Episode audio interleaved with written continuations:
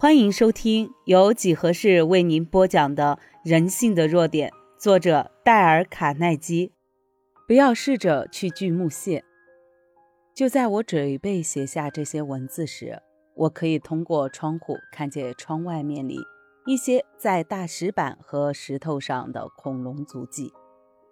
这些恐龙足迹是我掏钱从耶鲁大学皮氏博物馆买来的。我还保留了一封皮氏博物馆馆长写给我的信，说这些足迹已经很早了，大概在一亿八千万年前就有了。我想即使是一个白痴，也不会想返回一亿八千万年前去改变这些足迹，而忧虑却能使一个人愚蠢的有这些想法，因为就算是一百八十秒钟以前所发生的事情，我们也不可能再回去纠正它。可是我们却有很多人正在做类似的事情。更确切一点地说，我们可以想办法来改变发生在一百八十秒钟以前的事情所产生的影响，但对当时所发生的事情，我们却没有任何的办法。让已经过去的错误产生价值唯一的方法，就是平静地分析我们过去的错误，并从错误中吸取教训，然后再彻底地把错误忘记。这句话虽然很有道理，但我是不是一直有勇气、有思想去这样实践呢？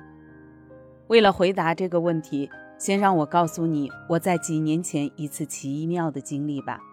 当时我竟白白失去了三十多美元，没有得到一分钱的利润。整件事情是这样的，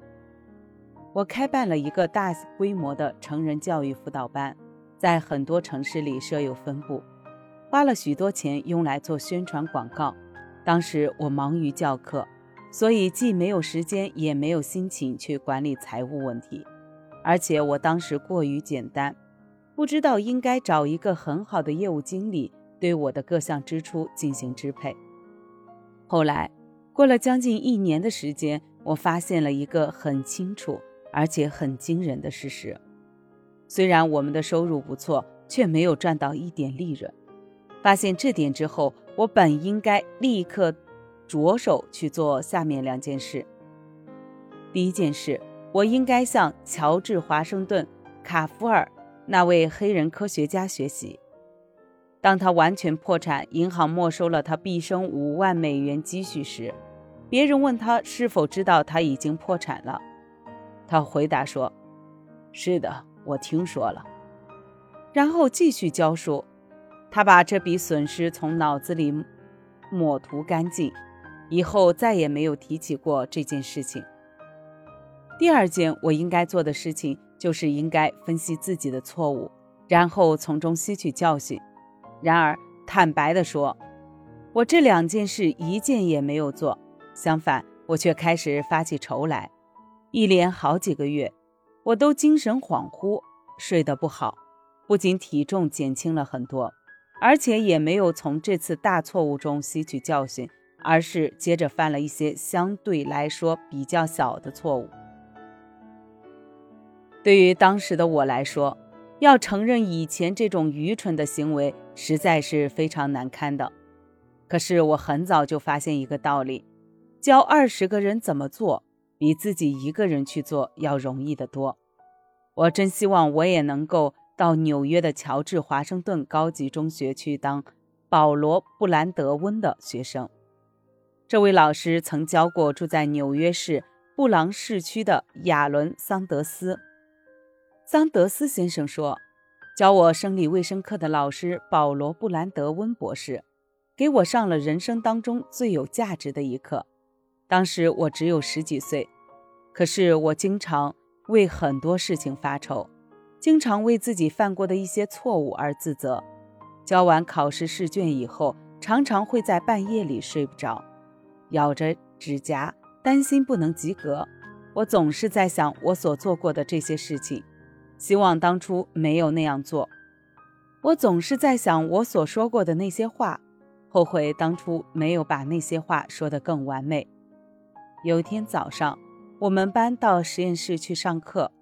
我们的老师保罗·布兰德温博士将一瓶牛奶放在桌子边上，我们都坐下来，望着那瓶牛奶，心想这和他所教的生理卫生课有什么关系？这时，保罗·布兰德温博士突然站了起来，一掌把牛奶瓶打翻，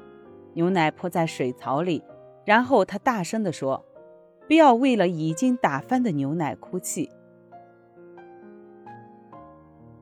然后他把我们所有人都叫到水槽边，仔细看看那瓶被打碎的牛奶，好好看着。他对我们说：“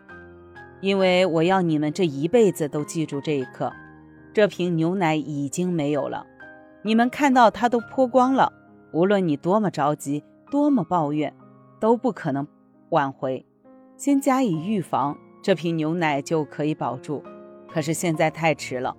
我们现在所能做的就是把它忘掉，抛开这件事，一心一意地做下一件事情。”亚伦·桑德斯喊说：“这次小小的表演，即使是在我忘记了几何和拉丁文知识以后很久，我都还记得。事实上，这件事教给了我实际的生活经验，比我在高中阶段所学到的任何事情都好。它教给我了一个道理，只要可能的话，就不要打翻牛奶。万一弄翻了牛奶，就要彻底的把这件事情忘掉。”也许有些读者会认为，费了这么大精力讲了那么一句老话，不要为打翻了的牛奶哭泣，未免有点小题大做。我知道这句话很普通，也可以说是老生常谈，可是这样的老生常谈却包含了人类多少年来所积蓄的经验智慧。正是因为它是人类智慧的结晶，才通过世世代代得以传下来。假设你能读完各个时代伟大学者所写的有关忧虑的图书，你也不会看到比船到桥头自然直和不要为打翻的牛奶哭泣这类更基本也更为有用的老生常谈了。只要我们能把这两句话应用好，不去轻视它，我们根本就用不着读这本书。然而，如果不能加以利用，知识就不能成为力量。本书的目的并不是想告诉你什么新的知识，而是要提醒你那些你已经知道的事，并鼓励你把学到的知识运用到实际生活中去。对已故的弗列德·富勒·须德，我一直非常佩服。他是费城一家报纸的编辑，有一种天生的本领，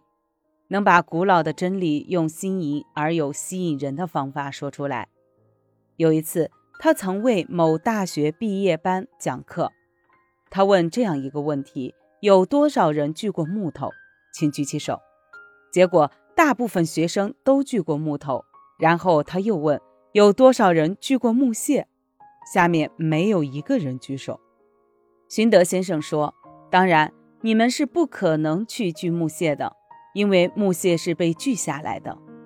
过去的事情也是一样，当你开始忧虑那些已经做完的和过去事情的时候，你就等于锯了木屑。所以，让我们记住规则的第八步，不要试着去锯木屑。本集已播讲完毕，右下角的点赞、评论、分享也是对几何最大的支持。欢迎你继续收听下一集内容。